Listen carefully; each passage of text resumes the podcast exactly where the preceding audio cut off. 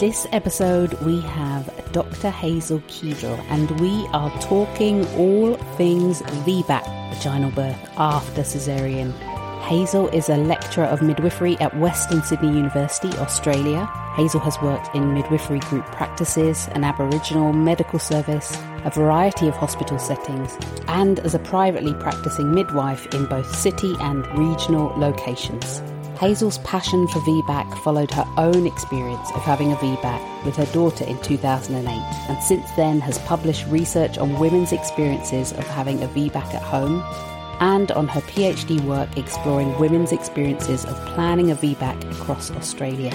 Hazel is currently the lead researcher on Australia's largest survey on women's experiences of maternity care, the Birth Experience Study. Hazel is passionate about improving support for women during pregnancy, birth, and the early transition to mothering. We asked Hazel all the questions you've been asking us for months to discuss. So here it is, folks, the topic you've been waiting for. Hazel definitely left us with some golden nuggets. You'll want to have your pen and paper ready. So here we go, into the bubbling cauldron of goodness.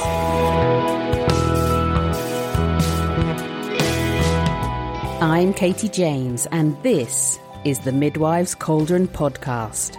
Each episode, I'm joined by my incredible co-host, Doctor Rachel Reed. Listen in as we hubble, bubble, toil and trouble our way through aspects of womanhood, midwifery, birth and lactation. So go on, subscribe now, and hear us on your favourite podcast host.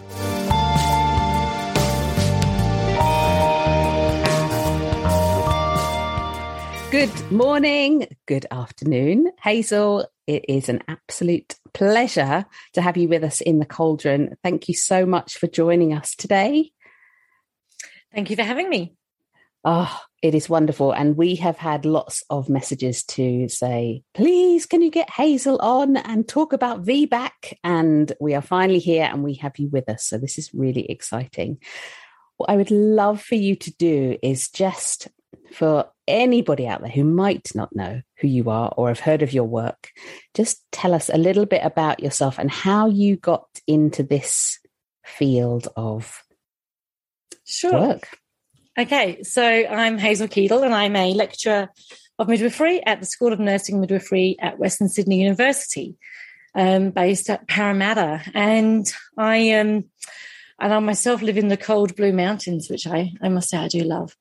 Um, how I got into where I am now as a lecturer is I came through the research path. And so I've been a nurse and then a midwife for over twenty-five years now. And in midwifery, worked in a whole load of different models of care, probably almost every type of one you could think of.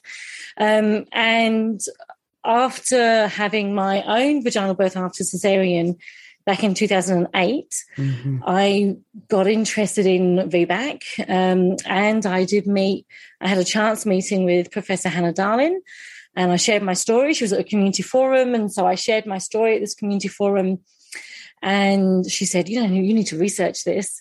And then yeah. um, there were some emails over about a year, and then I then I finally um, said, okay, let's do this, and I started my research journey doing some higher degree um, studies, and that's how I came on my journey. I just fell in love with research and the topic, um, and then with academia, and I absolutely love being a lecturer and teaching and researching and everything that goes with it. Oh, that's fantastic. So that was a nice journey where you've been through all of the, the parts of midwifery, and then that happened chance, happened chance, happened stance. I don't know which one it is, meeting with Hannah Dahlen, who came on to the podcast a few months ago. Mm-hmm.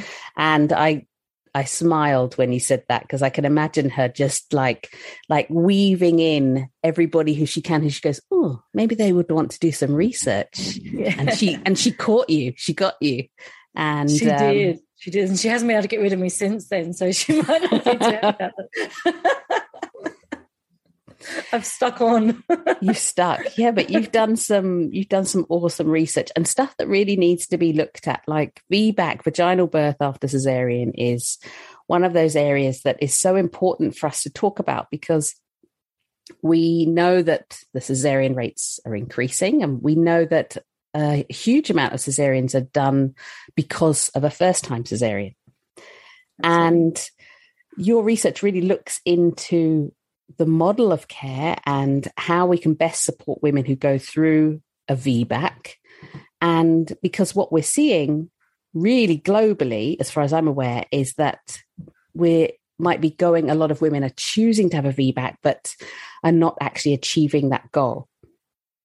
Um, yeah, yeah, absolutely. And I also found when I got interested in V BAC that midwives didn't really know very much about it, and it wasn't really in the, on the midwife um, arena. There wasn't very much taught about it um, in in midwifery courses, and I think there was a lot of thought that this was kind of in the too hard basket, uh, or it's only for the obstetrics to kind of look at.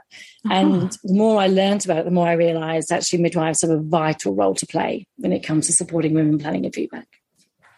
Absolutely. And there's increasing women having V BAC because, you know, the caesarean section rates are, what are they now? What, a third of women?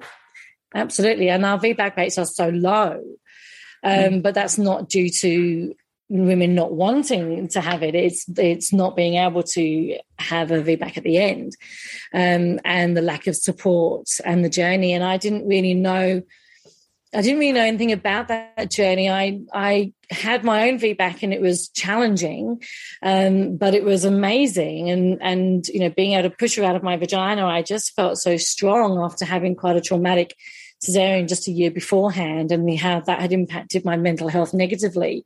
But then I kind of thought, well, was it just because I'm a bit of a birth nerd? I'm a midwife.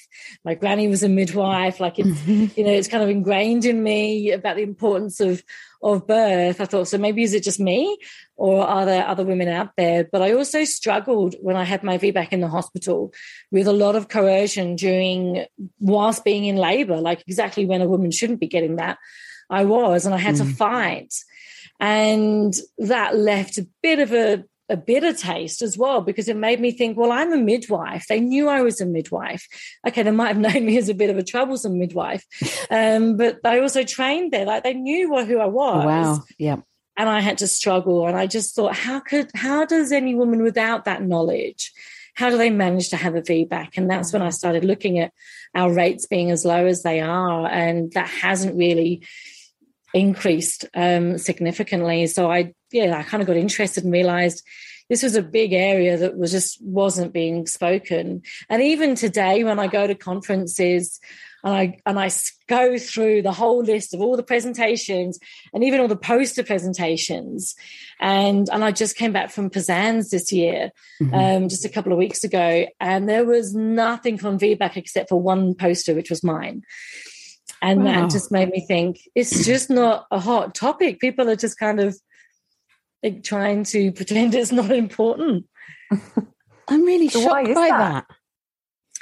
I don't know why. I think there's a bit of a crossover between who who owns V BAC, like who it's important to. Is it midwifery? Mm. Is it is it obstetrics? Um, and really not much of a voice from women. Um, mm. Then there's a lot of I think there's a lot of politics involved as well. There's a lot of blame on women, like women are choosing to have a caesarean when, you know, that that's kind of a belief mm. that really isn't there or isn't really substantiated in research. Um, and when I look at how hard the journey is and the amount of coercion and how hard it is to get to that point, I just almost think healthcare providers don't even want to address that, don't want to address some of the ugly stuff that happens um, be, because it's, yeah, it's really hard. It's really hard to go on that journey if you don't have a supportive team around you. Um, I mean, I remember being at one, uh, one I was invited to speak at, at a, a one-day conference, and in the morning, I couldn't believe it, we travelled all the way to this this regional location. It was so excited to speak to, to the midwives there. And in the morning, the person that um, stood up when said they don't see the hype about V BAC. It should be all about preventing the first cesarean, and said that. No, that, uh, did they really look at the program? Because it was like, okay, how am I going to follow that? And so, um, but that and next up is Hazel. Yeah, exactly. That person didn't stay for the afternoon, so I could say exactly what I thought. Um, and I said, you know, we we it's not a one or the other. It's not like we prevent the primary. Uh-huh. Or we support V BAC. It's not one or the other. It's mm. actually about doing both. Yes, we need to prevent the primary, but the horse has already bolted. That door yeah. is wide mm. open. You know, mm-hmm. like we also then need to go and help women who have already had that cesarean. It's oh. not just going to cancel. One isn't going to cancel out the other. We Absolutely. actually need to address both. And that's mm. how I kind of said it, you know, in, in that in that presentation. But I also wonder then, if, is that how some people think, that they don't think V BAC is important because we should only be addressing the primary cesarean? Which is interesting, because we're never going to get to a point where no women are having cesareans, you know. No. Are we yep. really, realistically? We'll be right back.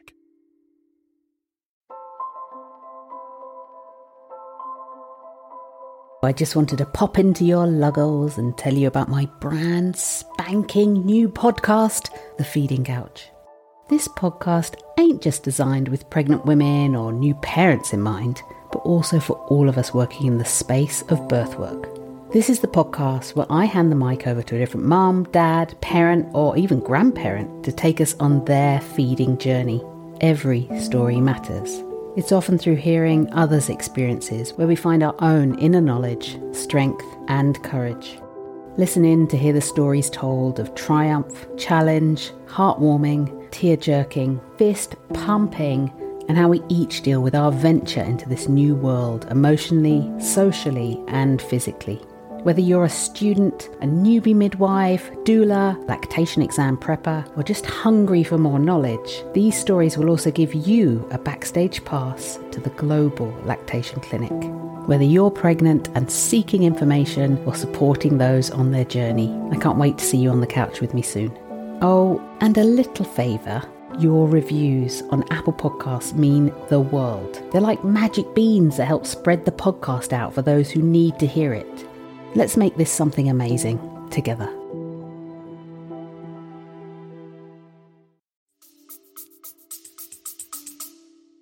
No, absolutely not. And I think if we don't really recognise what does reduce cesarean section rates are actually also really beneficial for V BACs as well. Mm. Like, you know, if we, if we look at models of care, then actually if we approach that, we're potentially going to do both.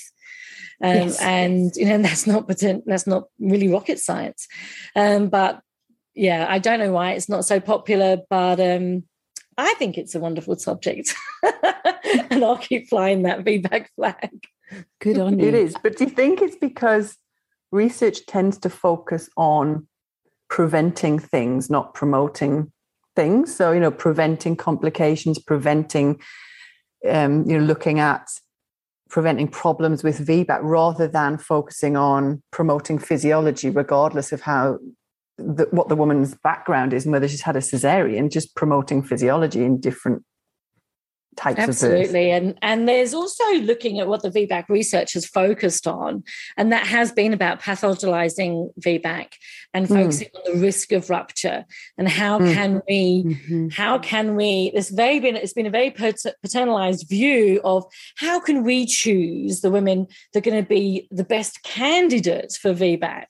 Like it's like, mm. like, we, like it's our job to play God and decide you're going to be good, you're not, you're a good girl, you're a bad girl. Like it's mm-hmm. really ridiculous. Mm-hmm. But that's what the research has been on. So much research comes out, and I still get the Google Scholar alerts and I read one. I'm like, I'm not even going to look at that one. That one just goes into that pile because that's just another one of the same stuff, which is trying to find the best candidate for V BAC and looking at things that that um, increase and they and then focusing on the woman's bodies for that and not realizing, not seeing the bigger picture of what they're doing mm. with that by saying that, you know, you must be to be the prime candidate for V BAC, then you must have either had a vaginal birth before or had a previous V BAC. Well, how are we going to get to the previous V BAC if we can't get the first one done?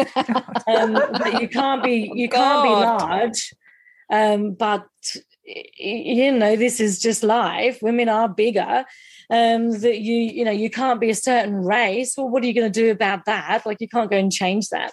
You know, if you set, if you put all these factors in there to say, well, because you're all of these things, that's going to reduce your cesarean, reduce your V BAC rate, success rate, so therefore we're not going to support you. And all the work has also been done on success versus fail, which is something that I'm very passionate about, mm-hmm. not using that language. Mm-hmm. Because actually something I learned through my research process was, after my first study, which was um, looking at women's experiences of having a home birth after cesarean, for me that was all about, um, it was about having that vaginal birth. It was about having that V BAC.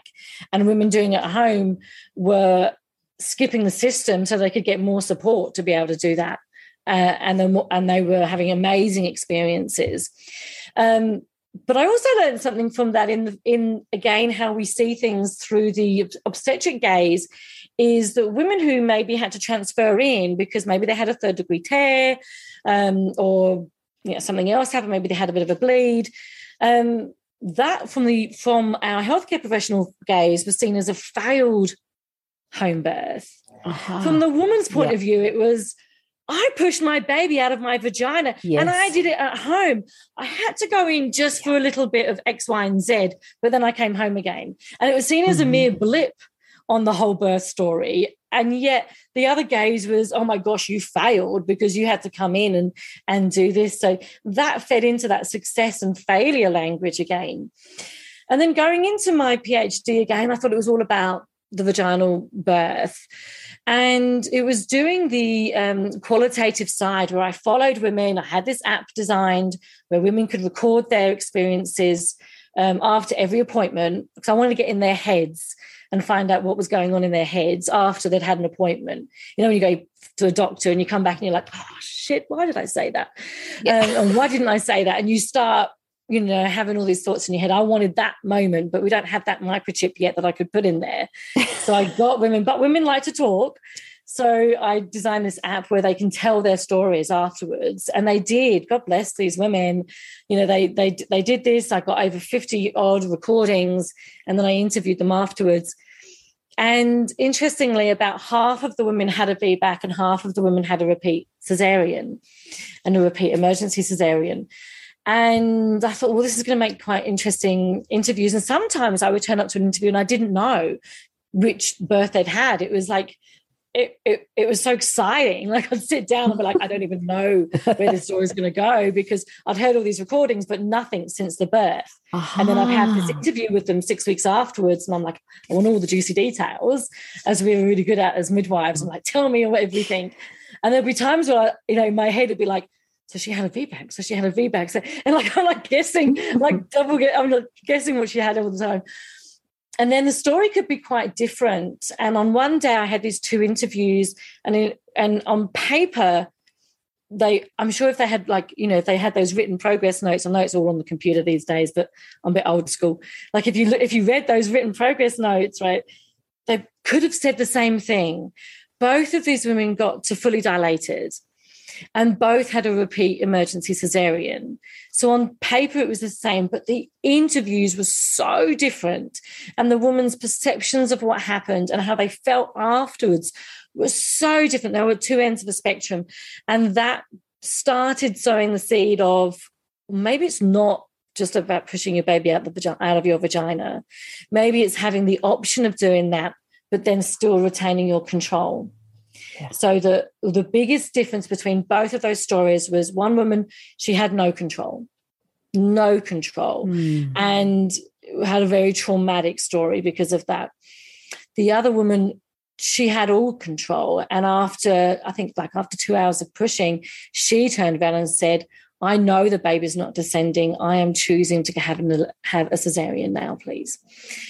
And that was so, two very, very different stories. And from that little seed that was in my head, and when I did the narrative analysis and compared and contrasted all those stories, then I realised it was actually about the four different factors and not purely about pushing a baby through the vagina, yet all women wanted the opportunity to be able to try and hmm. to, to have that. Yeah. But then the ultimate experience, depending on how they were treated and how much control they had and how much confidence they had and how active they were in labour and how what how good their relationship was. Basically being able to tick all the boxes and then go back and say and look at look at it and go, well, I did everything that I could and everything was in my favour. Then this happened and I feel resolved about that. And that's kind of like the caesarean pathway. And so that taught me a lot about my own perceptions, because I would have thought that it was all about the birth, and um, if you didn't get that, then there was huge disappointment. So there was a lot of learning for me in that process too. But again, though, the, the, the general literature is it's success or failure. It's a trial, and you, mm. you succeed in that trial or you fail in that trial. And so that's language I'm very anti, um, and I move away from that language. Yeah. Mm. Yeah, it's I the think, malfunctioning women's bodies again, isn't it? Oh, it's just let's blame women. It's so much easier to blame women. And the fact you know? that you get put in a trial is, it's already like planting the seed of doubt. Well, I might yeah. not be able to achieve this, and I might not be good enough. And yeah. I think the language, trial language. of labour is one of the worst out yeah. there. Like it's as bad as failure to progress. Yeah. Or a failed induction, like a trial of labour. And and the, the the the reading that really made me think about that was such an old book, and I've got it here somewhere, called The Silent Knife, that came out in the eighties. And they, um, you know, they really described this trial, like the, this trial is basically the woman is on trial, and there's the judge and the jury, mm-hmm. and she's just Oof. waiting for that gavel to go down and say, you're guilty, off, off to caesarean. Um, oh, I've got goosebumps. Oh, I know. Hazel. And you know, when yeah. I read that, I was like, geez, that's exactly what it's like. She had no, you've got no control over that. You're literally just waiting for everyone else to say, you, we're done. You're guilty. Off you go. You can't do this. Your body's failed again. Yeah. You didn't make it again. Yeah. Yeah. Yeah. And then all the language is about, about trials and, and failures and successes. And, and it just... If you're thinking that a woman's already got trauma coming into mm-hmm. planning a V BAC, and in the V BAC survey, um, and um, and Rachel, you've done a fair bit of work, haven't you, on birth trauma and and mm. and that kind of work. And I know that generally it's about a third, isn't it, of, of women mm. that have experienced birth trauma. But in the V BAC survey, that was two thirds of women that said they'd wow. experienced birth trauma. Gosh! So we already know we have a we have a highly traumatized group wow. of women going into their next. next birth, and then we're going to just reinforce that with more failed language um, and more and just pushing onto that trauma.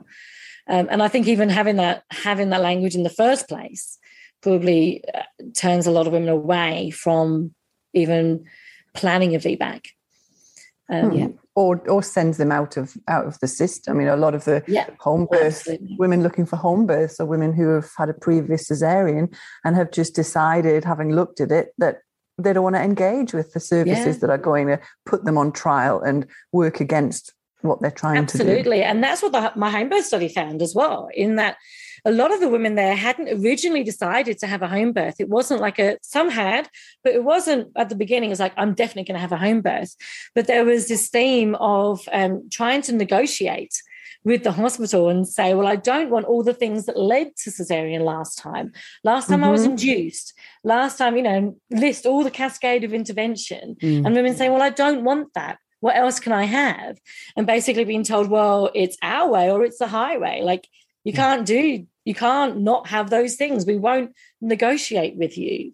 It's our way or it's nothing. And then mm. out, actually on out on the highway, they found they find Google, and they find that there actually are private midwives out there that will support them. And the, that initial phone call, and as a someone who was a private midwife myself for many years, I remember those initial phone calls where women ring up, and actually you're the first person to say yes. You're the first person mm-hmm. to say, I will support you. And you're the first person to say, I believe in you. And that's not yeah. what they've had for the pregnancies so far. So, yes, that, that is certainly an option that, that women take. Um, and, you know, it's it's certainly a valid option if you're looking for, for someone to support you.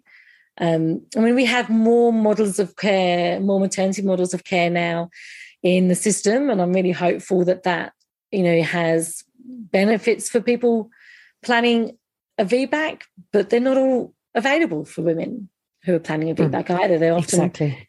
risked out, which just drives me insane.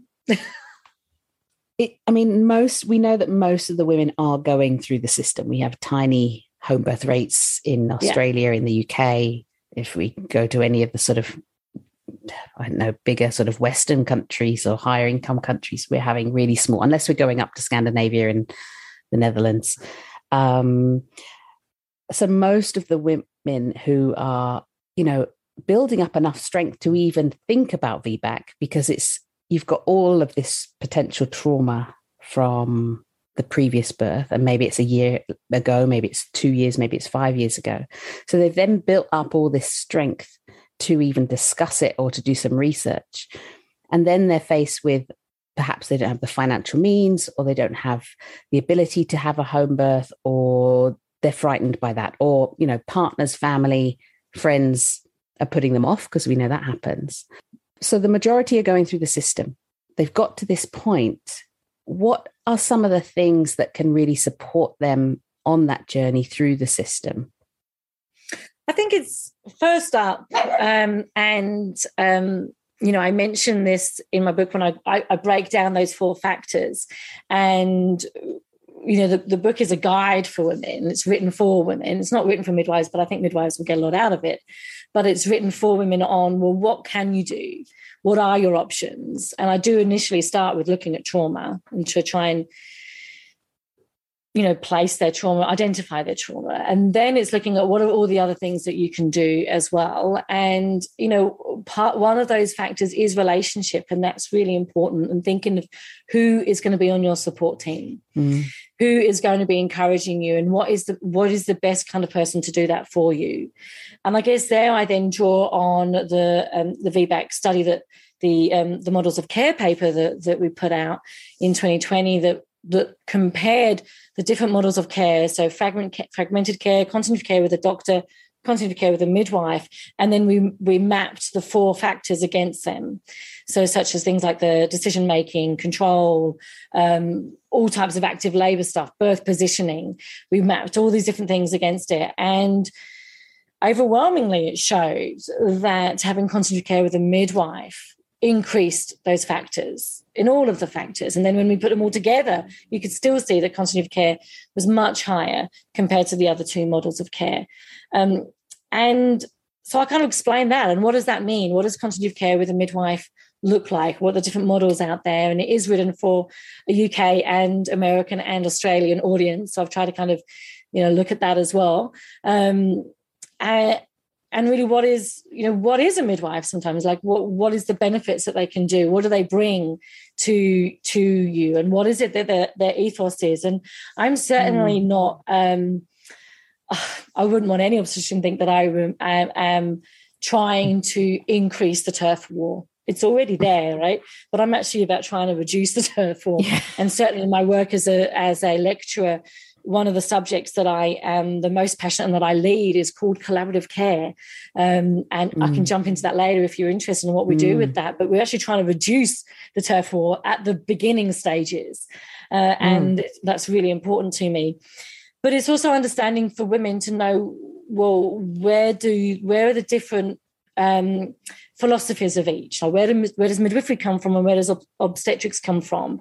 And then understanding if you're looking for a a vaginal birth, then actually a midwife is that is that is her best training, and but she can also pick up when things go wrong because they're experts in that too, and then they would know how to refer on to the next profession, mm-hmm. and that's really important. And I try and kind of put that across, but I also do then look at, you know, a few analogies at, well, why would you want to have your best team around you? And I was writing that when the Olympics was on, and I took some I took some time off work to write. It was locked down, so I couldn't go anywhere. I feel guilty about, you know, not going anywhere. Mm-hmm. And the Olympics were on, and I'm thinking, well, you know, I'm reading all these comments, all these hurtful comments that were, that women said they'd received. And if you were really thinking of being an elite athlete, and I must say I never have been an elite athlete, so I could not say I've never had a coach. I can speak for myself. I'm definitely not there. So you're all right. You're in good company. I did date an elite athlete once, so maybe I've got a bit of an idea. There you go. Certainly not, it's a connection. Certainly not in my, in my field. I hope my husband doesn't hear that. Um, but anyway, uh, actually he knows all about it.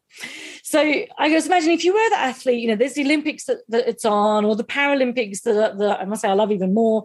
And you're looking at who's going to be your coach, who's going to be your team, and you're doing a bit of a coach interview. And you go to one coach and you're like, okay, so I really want to do the one hundred meter sprint. This is what I love. This is what I'm, I'm passionate about. People have told me I should do this. Are you the coach for me? And the coach turns around and says, well, you could do that, but your alternative is you could just sit back and watch it as well. Um, and also, you're probably going to die by the time you get to fifty meters. I mean, I think it's likely you've actually got a, a risk of having a heart attack halfway along the race. That could happen. So maybe if you just let me make that decision for you, you sit back and watch the race. I think it's much more safer for you. Well, there's one. And then you go interview someone else and they're like, actually, I really believe in you. I can already see you standing on that podium. And even if you don't make it to the podium, you're going to feel so good about yourself because you did the best you could. And I'm going to support you on the way. And I'm going to do everything I can. I'm going to tell you about all the different exercises you should be doing. I'm going to be there cheering you on. And I'll be there at the end to give you a hug, regardless of what position you come in, because I know that that's going to be the best journey for you. Like, what kind of coach would you go to? I, I know which one I would go to. I'd want the person that's going to be my cheerleader. Now, we might say not everyone's going to do the Olympics, but women these days, we don't have ten plus births. We're actually only going to do this a few times in our life. We might be doing that fewer times than some Olympians go and do that race. So why would we not want to be picking an Olympic version of our team? And that's where we then look at the research and go, well, who really are the best people to support me in that team? I want someone that if I do have something happen along the way, they've got some good collaboration and they've got some people that are going to help me if I really need that help. But who am I going to, who's going to be there to support me? And that's really how I kind of approach that chapter is who are the best people to support you based on, on the evidence and based on their philosophies and based on what they're going to bring to it. Um, so I'm not about saying that obstetricians shouldn't be looking after women planning a V BAC. But if women are really wanting to have a, a normal vaginal birth, and that's their goal of having a V BAC, then I think midwives are experts in that field. Oh, yes. I love that. God, that was great. Thank you. Bloody awesome. Oh, I love that. My pleasure. Oh. Um, but I do look at the other things as well. And I think there are other, certainly other aspects that women need to look at. You know, they need to look at how they're going to build that confidence, especially not thinking and knowing that so many women are coming from trauma. And as someone who did have a V BAC, it is really hard to know that your body can do it because mm-hmm. it hasn't done it before. Mm-hmm. It's really hard to know that it has. And regardless of regardless of what the reason for that v, for that previous cesarean was, And and mine was for a breach. And so we would have thought, oh, that's kind of normal. And, you know, that's not because your body failed. It's just the position that your baby was in. He was in the Xbox position, you know, sitting there like looking straight out with his legs up there. And still the same now at nearly fifteen. I've never um, heard that before, the Xbox that's what position. I reckon it is. I just imagine he's I a gamer full of gamers and he's just sitting there playing around. um, and... You know, in, in theory, you'd look at that and go, well, there hadn't really been language about failure at all during that time. But I mm. still felt, and I was still really traumatized by that experience. Um, I remember waking up in the night and looking at him and going, how do I know you're mine? Yeah. How do I know you're mine? I mean, he was never separated from me, even in theatres. But it was just really difficult to to... really understand my birth or feel that I had be, had had that birthing experience. Um, and, you know, when you don't have trust in your body, and I think as women, oh, my God, we're never told to trust our bodies because we're either too mm-hmm. fat or too thin, our boobs are too big or they're not big enough or they're the wrong mm-hmm. size or they're not equal. Mm-hmm. Um, and, you know, uh, we're not pretty enough or we're too pretty. Like, we can never just be us, us. and be happy with that. Uh, and I can't, and I'm a woman that's had weight issues on and off, and and I know that I can't, you know, I haven't reached that peak of being absolutely happy all the time or feeling really confident in your body. And so when you don't have confidence in your body in the first place and you've been told that you failed, how can you really believe that you can mm. also do have have a vaginal birth? Maybe you're not strong enough. Maybe you're not going to, maybe you're not going to be able to, you know, get to the end. And so I think it's very normal for us as women to take that on as more failure and more belief that we can't do that. And it's really hard to build that confidence. And again, I think you need people around you who are going to help you build that confidence, but also increasing your knowledge, like learning more about it, um, and realizing that the things that happened kind of happened to you and not because of you. And that's mm. about really increasing that knowledge. And that knowledge then increases your confidence in birth and mm. then surrounding that by that. So that's something that's really, really important.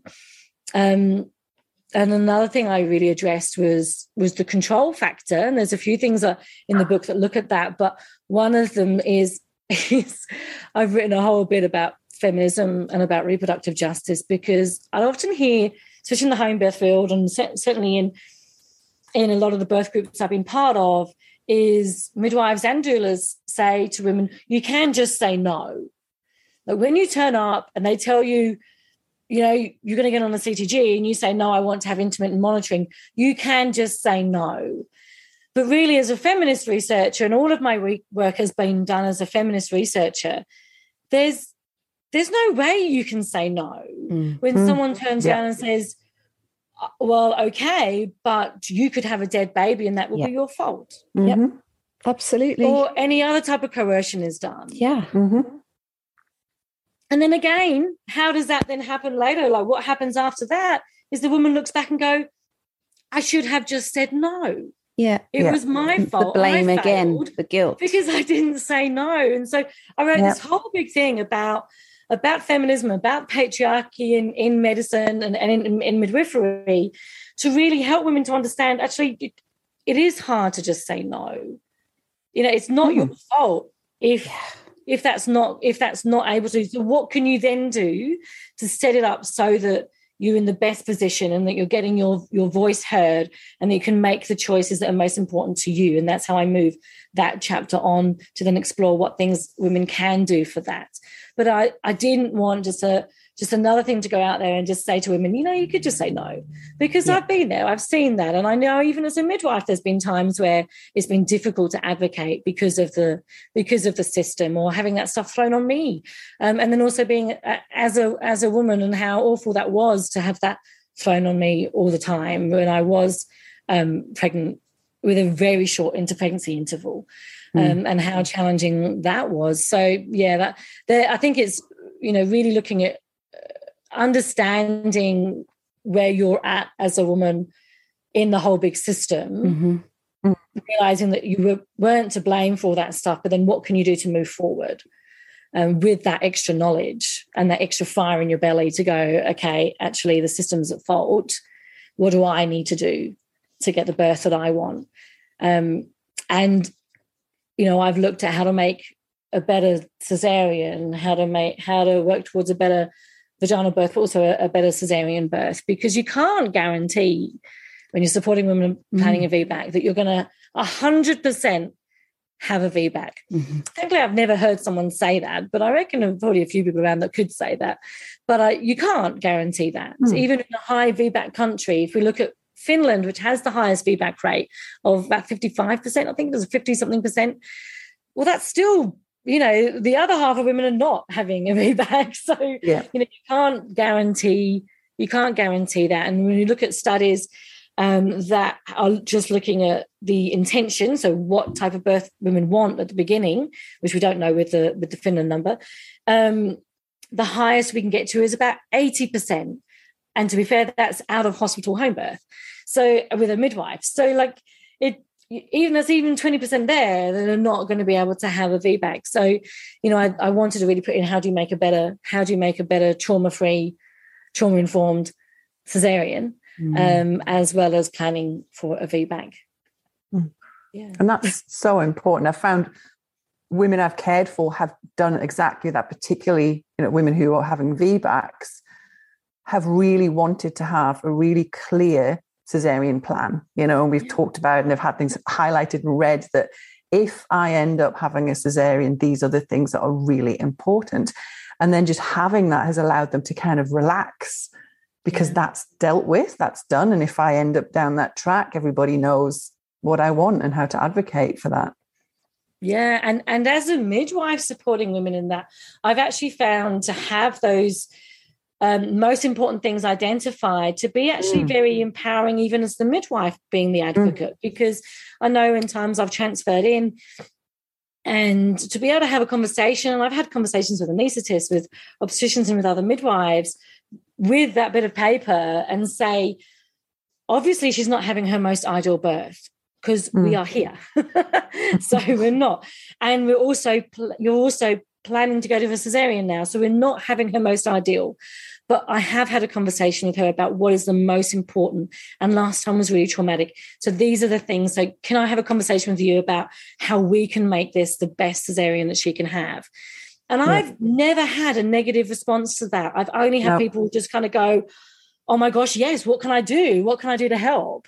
And mm-hmm. healthcare providers, we don't go into this to make people's lives shitty. Like, we actually, you know, we want to make lives better, and that goes across the board. Yeah. But yes. sometimes we're, we're challenged and we're put into fearful situations, and then some react with quite nasty comments. But I think when you then actually empower healthcare providers as well and say, yes, okay, we know where we're at right now, we're going to this, but for the woman and her partner, this is the most important things that she wants. Can we, what can we do together to make sure that doesn't happen, to make sure these things mm. do happen, and that she's not re-traumatized from last time? And I've only had a really good, um, really good conversations. And I think I, I think I might have put that in the book too, about how empowering it is even for your healthcare providers to know that, because they really want, they really Absolutely. do want to help you get that.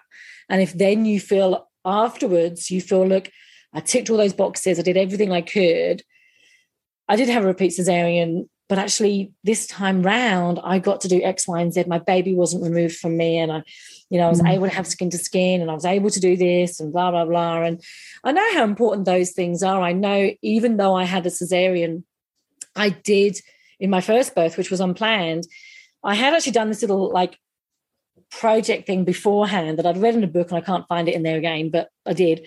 And it was all about, you know, planning what would I want for my vaginal birth, what do I want for if I had to have a, a cesarean. And I was planning my first, so there was no, at that point, I, I, I didn't really think this was a, was going to happen. But there were certain things I put in there that um, I then completely forgot about. And we have a blended family, so I married my husband. He already had three, and they lived with us uh, all the time when they were growing up. And then I also had my in-laws, and all my family were in the U K. So I didn't have my mum or my dad or my brother or my close cousins to be there at the time. So it was really only me, my new husband, and um, and kids and in-laws. And I knew that in the room, if I had to go for a cesarean in a hospital, in the room would be everyone else. And I didn't want my my new baby to go from me to there without being with me first. Mm. And it was mm. a bit weird, and it sounds a bit strange, but it was, this was something, this was something, uh, the first one for the, for the two of us. Like, it was just a different part of the family. Mm. It was a new part of the family. It was my first baby, maybe not his, maybe not their first sibling, but it was my first baby. Mm. And I wanted to be a bit selfish about that. Um, and then when I did go for a cesarean, and who didn't, he didn't get taken off me. He kept with me the whole time. And when we got wheeled in to my room, he was still there, draped over my breast. It's the safest no way. way. No one's coming. Absolutely. Like, you know, my mother was like, oh, God. Oh, boobs. Go. Not going. Not going there. I had one cousin say, did you have to share a nipple shot? And I was, you know, I was on drugs and taking shots and on all those pain meds. Um, I don't remember taking those photos, but apparently I shared them on my, on my, throughout my phone. Um, but, you know, like I, I got that. And, and months later, I found that little plan that I'd written, and I looked at it and I went, actually, I got all of that. And mm. that helped me really look back and go, uh, you know, okay, it wasn't exactly what I had, but I actually did get some control mm. during that time. And that was really important to me. So that kind of started that process for me to think about how important that is. And again, there's no blame. And, and if women read the book and their actual choice for their best birth is to plan a repeat cesarean, then absolutely go for it. You still deserve, those women still deserve continuity of care with a midwife. Mm-hmm. They still deserve respectful maternity care, and to have as much support as a woman planning a V BAC as well. So I've tried absolutely. to kind You know, that's really what I I came out of my my PhD, still an absolute V BAC advocate, but also realizing that there's much more to it. Um, and you know, when I look at that confidence stuff, and and that really matches with a lot of the research that says our ideal candidates are people that have had pre- previous V BACs. Well, mm. why is that? Like, that can really come down to that confidence factor, because yeah. those women have already pushed a baby out through her vagina, whether that yeah. was pre or after the cesarean, but they've done it. And so that's not actually about trialing the scar on the uterus. It's about getting the head involved. Yeah. Like, they're focusing on the wrong bloody organ here, right? It's not the uterus here. Yeah. It's the brain. Yes. We know that as midwives. And so really, if women have already done that once, of course their V BAC rates are going to be sky high after that, because they've already got the confidence. They know they can do it. And that's one of the things we have to really focus on as midwives. And I think midwives are very good at, mm-hmm. at building women's confidence in their own bodies. Mm. Mm. Absolutely. I'm oh. jumping all over the place. I do apologise. No, Hazel, no. It's lovely. And I'm just, I'm processing it all. And I'm like, when's your book coming out? Oh, my God. Now look what you've done, Katie. Jesus. I'm sorry. You're right. Oh, no, it's gone in the windpipe. I did. I'm just going to get my voice back. That's okay. Take your time. No rush. I wasn't expecting. Oh. Ah, okay. Oh, no, I think I can answer that question now. Okay, so um, the book is coming out on the fifth of September. Woo! And I really like oh. that date, because it's the day before my son's birthday, and he was the one I had the cesarean with. And that oh. was the, the date that started it all off. So fifth of September, I've got a launch um, party in Western Sydney Uni at, at Parramatta campus. Um, I'm just waiting for confirmation on the room, and then I'm going to put that out there. And then it looks like there's even going to be a bit of a book tour, which is Woo. blows my mind Woo. that people were interested in this. But um, I'm excited, and so I'm just organising some dates now. So it looks like there's going to be some Canberra dates, maybe even Melbourne. Um, there's certainly some Sydney ones around Sydney, up here in the Blue Mountains. And then I'm actually off to the A C M Cairns conference, and mm. um, I'll I'll have the books there for midwives, and I'm going to do some community events while I'm up there as well. So, um, oh, and then in the Sunshine Coast too. So there's a few different events oh, coming up. It's yeah, so I'm coming up to the Capia conference in October. Oh, I'm going to October, that. They're doing that on the Sunshine Coast, and then there's a few community events that look like they're going to happen as well. Oh, I see you there. So, yeah, yeah, that'll be awesome. Um, and, yep, so I'll be having the, the, the book with me, and it will be also available on Kindle. Um And so you'll be able to get it through Amazon and Kindle, but I'm going to get a whole load coming over, because my publishers, who are wonderful, um, they're in the U S. So if you try and get it straight from them, obviously you've got ah. the shipping, but it'll be on Amazon, and then I'll also have it. So, uh, um, yeah, and I actually chose those publishers because I met them. Um, they're a small publishing house, and it's Kathleen Kendall Tackett, which ah, yes. um, you know, some of you might may well know, and probably use her work. Uh, and she's an amazing woman, and I met her down at Warrnambool. She wrote this beautiful book about, really simple book about how to publish to the general audience, and I, I inhaled that book. It was like an e-book that I just read all the way through, and that, that was as I was finishing my PhD, and I was thinking, I kind of really want to put this out. I want to give it back to women, because, again, yeah. as a hmm. feminist researcher, yeah. and I was using, um, you know, the transformative model is that it, it's got to go that final step. Women gave me their stories. Mm-hmm. They they did the app for me. They I interviewed them. I did my survey. And then I've got to give it back in a way that can then give forward to other women. And some women will read research articles, absolutely. And, you know, most of them on open access. So that's good. But I just wanted to to have...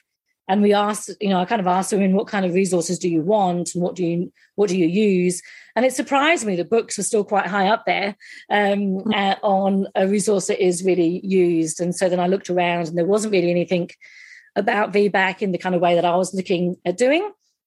So yeah. I then approached um, Kathleen when she was uh, down at Warrnambool with me, and had a chat with her, and she's just wonderful. And I loved always the artwork that she used, and that's her mm. son who artist, and oh, he also runs the business.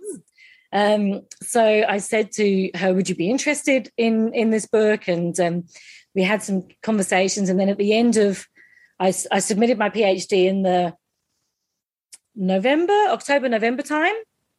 And by the December, I'd sent them off my research proposal, my book proposal, um, and got a contract. Um, wow. And then it was submitted within the year of that. So I just, they were just so good. And I love his artwork. His is the the woman at the front with the with the fist up. And then there's actually artwork throughout the book as well that he's he's done with different birth, birthing positions and stuff like that in the in the active labour chapter. So, um, but then I wanted as well, because... Because, I mean, it wasn't that many years ago I got this data from women, but I wanted to, I believe in storytelling. And, and although I was giving some evidence, but also some storytelling, I really wanted women to be able to read and go, oh, I identify with that person. So I put a post out on Facebook and Insta, and I just said, look, do you want to fancy sharing your story in my book? And um, there was some amazing responses from all over the world. And it's now got fifteen stories in there from women as well. And so they share their V BAC stories. And they're from the Netherlands, all throughout Australia, one's in the U K, one's from the U S. Um, and they share either a very long or a short story or anything in between and some photos. Um, and I'm very proud to say that three of them are from Bachelor of Midwifery students at my uni. And mm. I've got one from her first year, second year and third year. Uh, and they've got their stories in there as well. And so some of the places that I'm going to, if I can, I'm linking in with some of the women that shared their stories in the book and getting them to come along to some of the events as well so they can share why they why they put their story in there and what they think about it. So, you know, and and and they've all got something a little bit different about them. Like it might be that they had a breech birth or they might have had a larger B M I. I don't really like using that term, but, you know, that's what that is used in, in maternity. Mm. Um, they might have planned a home birth. So they've all got something a little bit different so that women could read the book and go, oh, I, I identify with that person. Um, or there might be that the, the, the, they're not all white as well. So I, I did reach out to to women and say, well, can I share your story as well? And so they could get the story so that women of of of um, different backgrounds can look at that and go, okay, I, I identify with that woman as well. Mm. Um, so, yeah, so I'm I'm I'm, I'm excited about that part. Um, that, you know, it's got all my, it's got all the research, it's got my research, but then it's also then got women's stories. And that's probably the bit I love the most, to be honest. Sounds fantastic. This is definitely a resource that is needed. And I would agree, like you've written it for women, but it's, we need to read it as midwives and, mm. and supporters of women during this phase. It's, it's really important. Oh, and sounds like so many, so many chapters. I'm like, I can't wait to get my hands on it. That's why I was yeah. like, when's it coming out? And I didn't mean to give you a complete yeah, like water fit. Not, not long. Not long. not I still long. don't think, and maybe Rachel can re- can relate to this, but I still don't think it's actually going to be true until I actually hold it, oh, like actually get yeah. a physical. Is that was that what happened with you, Rachel? yeah, it's you, it's not real until it's in your hand, and then if then you can't remember having created it. Like I still read, I still read bits of my book and go, oh, I have no memory of writing that at all. I have like, it's like read, it's like reading somebody else's work. It's weird. Yeah. I had the, the final edits come back to me and Kathleen had done the final editing uh, and she's got a very good eye. And, uh, and I was doing some stuff and I thought, oh, did I actually put that in there? Oh, it's not too bad. Good on you. Yeah. Oh, okay. Um, and uh, yeah, just kind of went through her editing. But yeah, you do. I, I'm already kind of going, did I? Is that in there? And did I put that in there? And um, but yeah, I, I think when I finally hold the copy, that's that's what I'm kind of most excited about getting hold of, because then I'll feel yeah, like it's, it's better than your thesis. I always I found it better, more exciting than finishing my thesis. That was a, that was just a, oh, God, get it finished. Yeah, yeah. And nerve-wracking too, because, you know, like I don't know if it's going to be the right book for everyone, and there's going to be people that potentially, you know, disagree with some of the stuff in there. As long as they agree with, with you know, a few things, that's fine. Um, I've gone a little bit out there. I, I think, you know, in the in the book you can stretch it further than you can with a with a PhD, can't you? You can kind of go into some of your yeah. own little areas that you're interested in as well. And so... Um, that was kind of the, the freedom was actually quite fun to be able to to be able to do that. Yeah, and you know, some people aren't going to like it, and that means, you know, it's not good if it's not offending somebody. So yeah, Yeah. Look, I, I I feel like I'm kind of moving into that area now. So after, like, post-PhD, I've been doing the the birth experience survey, or the birth experience study, which has now become the largest study that's been out there on maternity experiences, because we got over eight thousand women, eight thousand eighty-four women completed the survey. Gosh, across wow. Australia. I saw that on social media, yeah. It's huge. It's really huge. So we're doing the analysis now, and, um, you know, we're looking at lots of different areas, but one of the first areas we looked at and we did the analysis of, and the paper is currently under review, is on obstetric violence.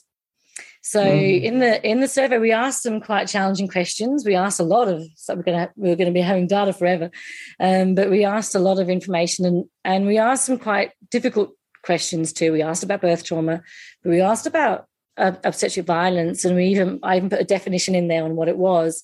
And this survey actually is a collaboration of with the um, directors of Birthtime, but also um, about ten other maternity organisations and professional organisations that, uh, that are on board with it. They all went through the survey and had a look, we, we and, and contributed their parts to it.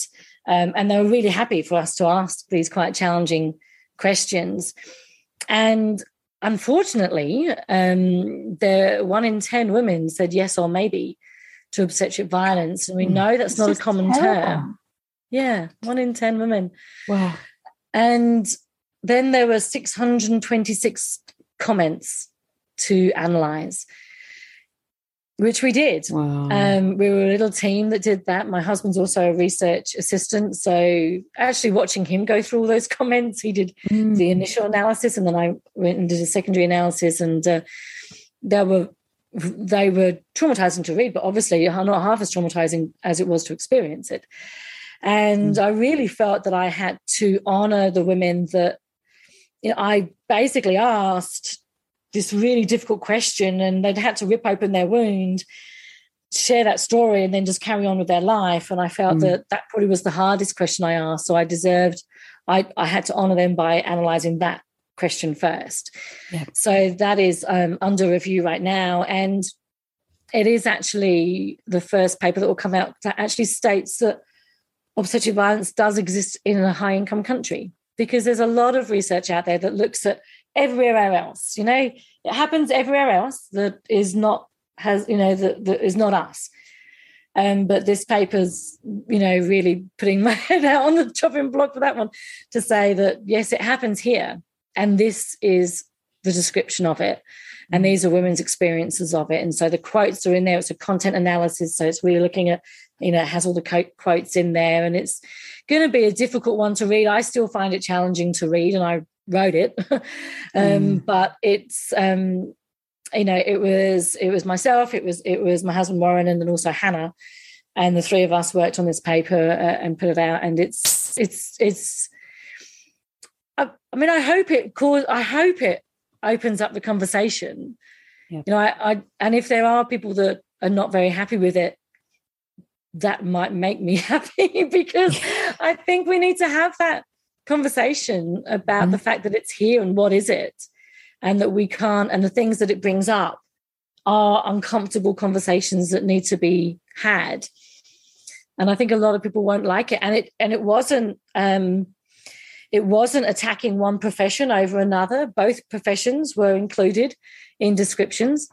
Um, so, you know, there are things that have been done by midwives, things that have been done by by doctors. And, you know, I think it's something that we need to to to look at. And so, yeah, I'm going to be – that's kind of something that we're that, that is coming out hopefully in the not-too-distant future. Um, and, you know, the, there's a great journal called Violence Against Women that that has published on this before, um, mm-hmm. as well as other – other um, gendered violence um, topics. And, yeah, I think it's going to be quite a challenging one to come out of out of mm. the BEST survey, but I think it's something that we really need to to talk about. So, yes, that'll be... Yeah, it's important to get those voices out there, really important. Yeah, and it just blew my mind when I realised that it wasn't really anything out there already from other high-income countries. Um, about really identifying what it looks like um, and what those experiences are. And probably just because people haven't been asked.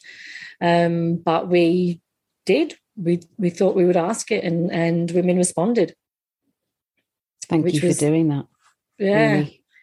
Well, thank you for the women to even for, for, for saying it. And, you know, we had the option in that one with a maybe, because it is a, uh, you know, a, a term that isn't used as often as birth trauma is. So, mm-hmm. you know, and so we had, we included all of those comments in there as well to really break down what does it look like. And there were three different themes that came out, all of their own sub, or categories, I should say, content analysis, and all their own subcategories um, that, that really break it down.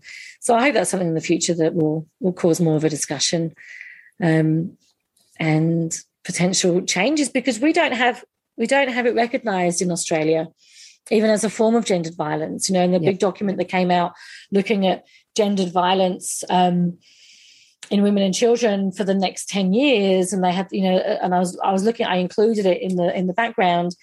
Well, sexual violence isn't even mentioned. Yet there are countries out there, like seven of the eleven Latin American countries, that have a law against obstetric violence. So we've, wow. you know, there, there are places that have looked at this and have legislated against it, and we could do that. It would be a challenging path, but I think it's potentially something that we need to really look at, and this is the first step at identifying it. Absolutely. This is the first step. This is the the way that we make change in, in a country like Australia. And then that, you know, will hopefully lead on for more work. We'll have to bring you back on, I think, Hazel, to, to discuss that further. Yeah, yeah, happy to, happy to when that comes out.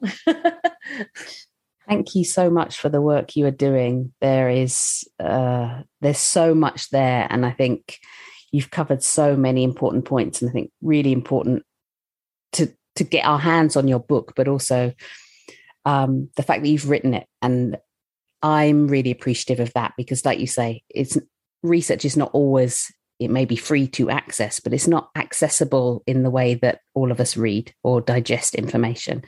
And, you know, from what we get through this podcast, there is a huge want and a lust and a desire and a need for more of this information that is framed from how you have gone about looking at it.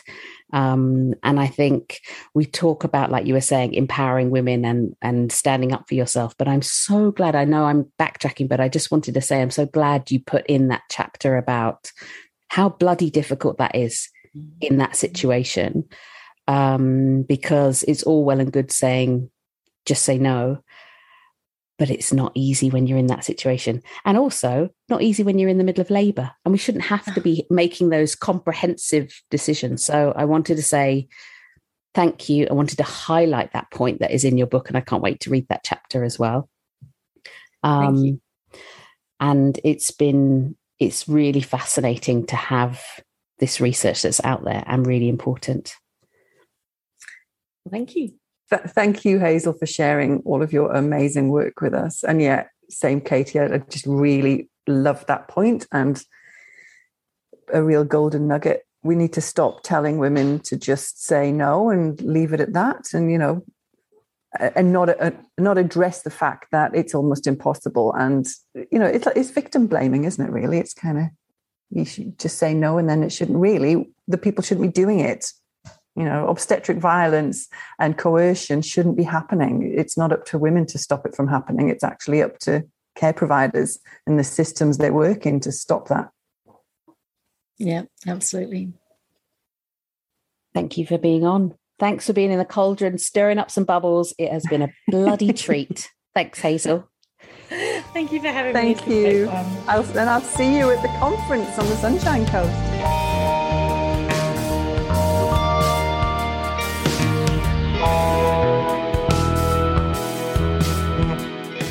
We hope you enjoyed this wonderful episode with Hazel. Please share this on your socials and tell your friends. This needs to be heard. Thank you again for your beautiful reviews. You guys are just awesome. The cauldron is growing, and it's down to you. But don't fear, it's a magical cauldron and can fit in many, many more of us. So go on. If you haven't already, tell Apple what you think of us. And if you listen on a platform where you can't leave a review, then please share a story on your socials or tell a few friends to listen in. Everyone needs some nuggety goodness. You can also support us further to keep content coming at you by donating via Patreon.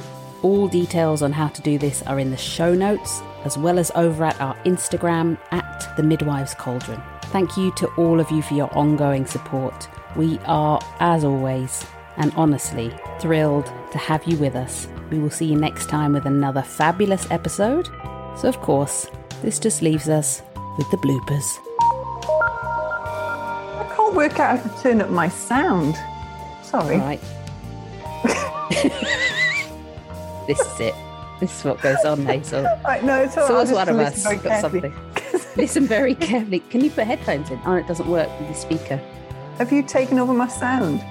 Yep, I definitely have the ability to take over your sound in your computer sitting here in Switzerland. That's weird. It's got a little blockage sign on it. Is okay. It? Yeah. Ooh. We might have to bring the computer right up to your face so we oh, see just like your ear hole. At least she's dressed. I've got my microphone right next to me, so I, I think I'm, I'm, you, I'm close enough.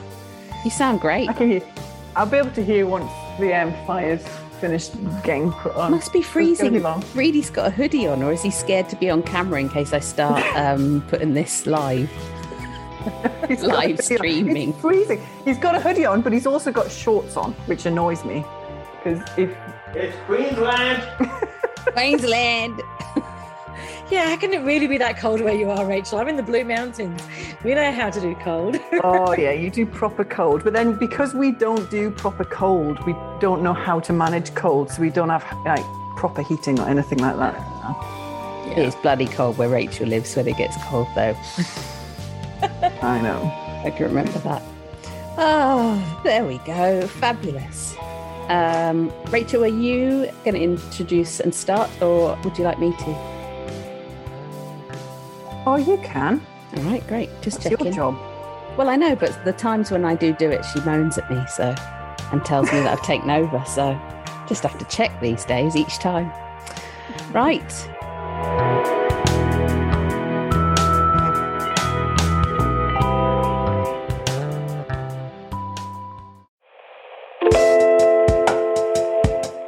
Wondering which of my courses is for you?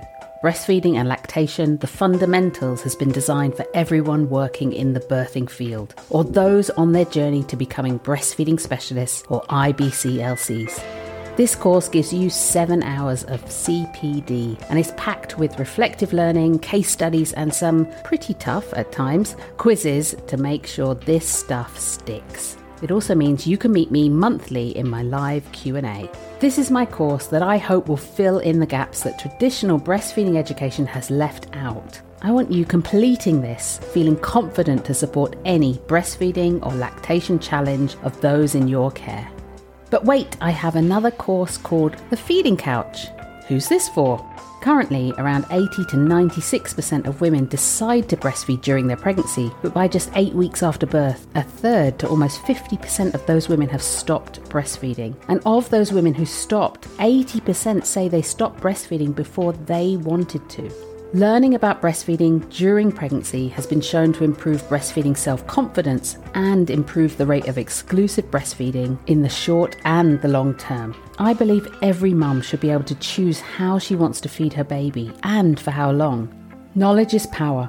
That's why I created The Feeding Couch, designed to be watched during pregnancy or for new mums and parents who may be struggling right now with breastfeeding. The content is in step-by-step, binge-worthy whilst pregnant, or for those most tired of days postpartum, totally easy to find exactly what you need and dip in and out when you need a breastfeeding answer quickly.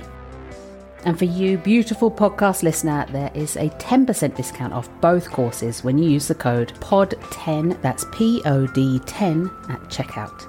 To find out more, hop on over to my website, katie james dot site, and have a look at the incredible content waiting for your lucky peepers.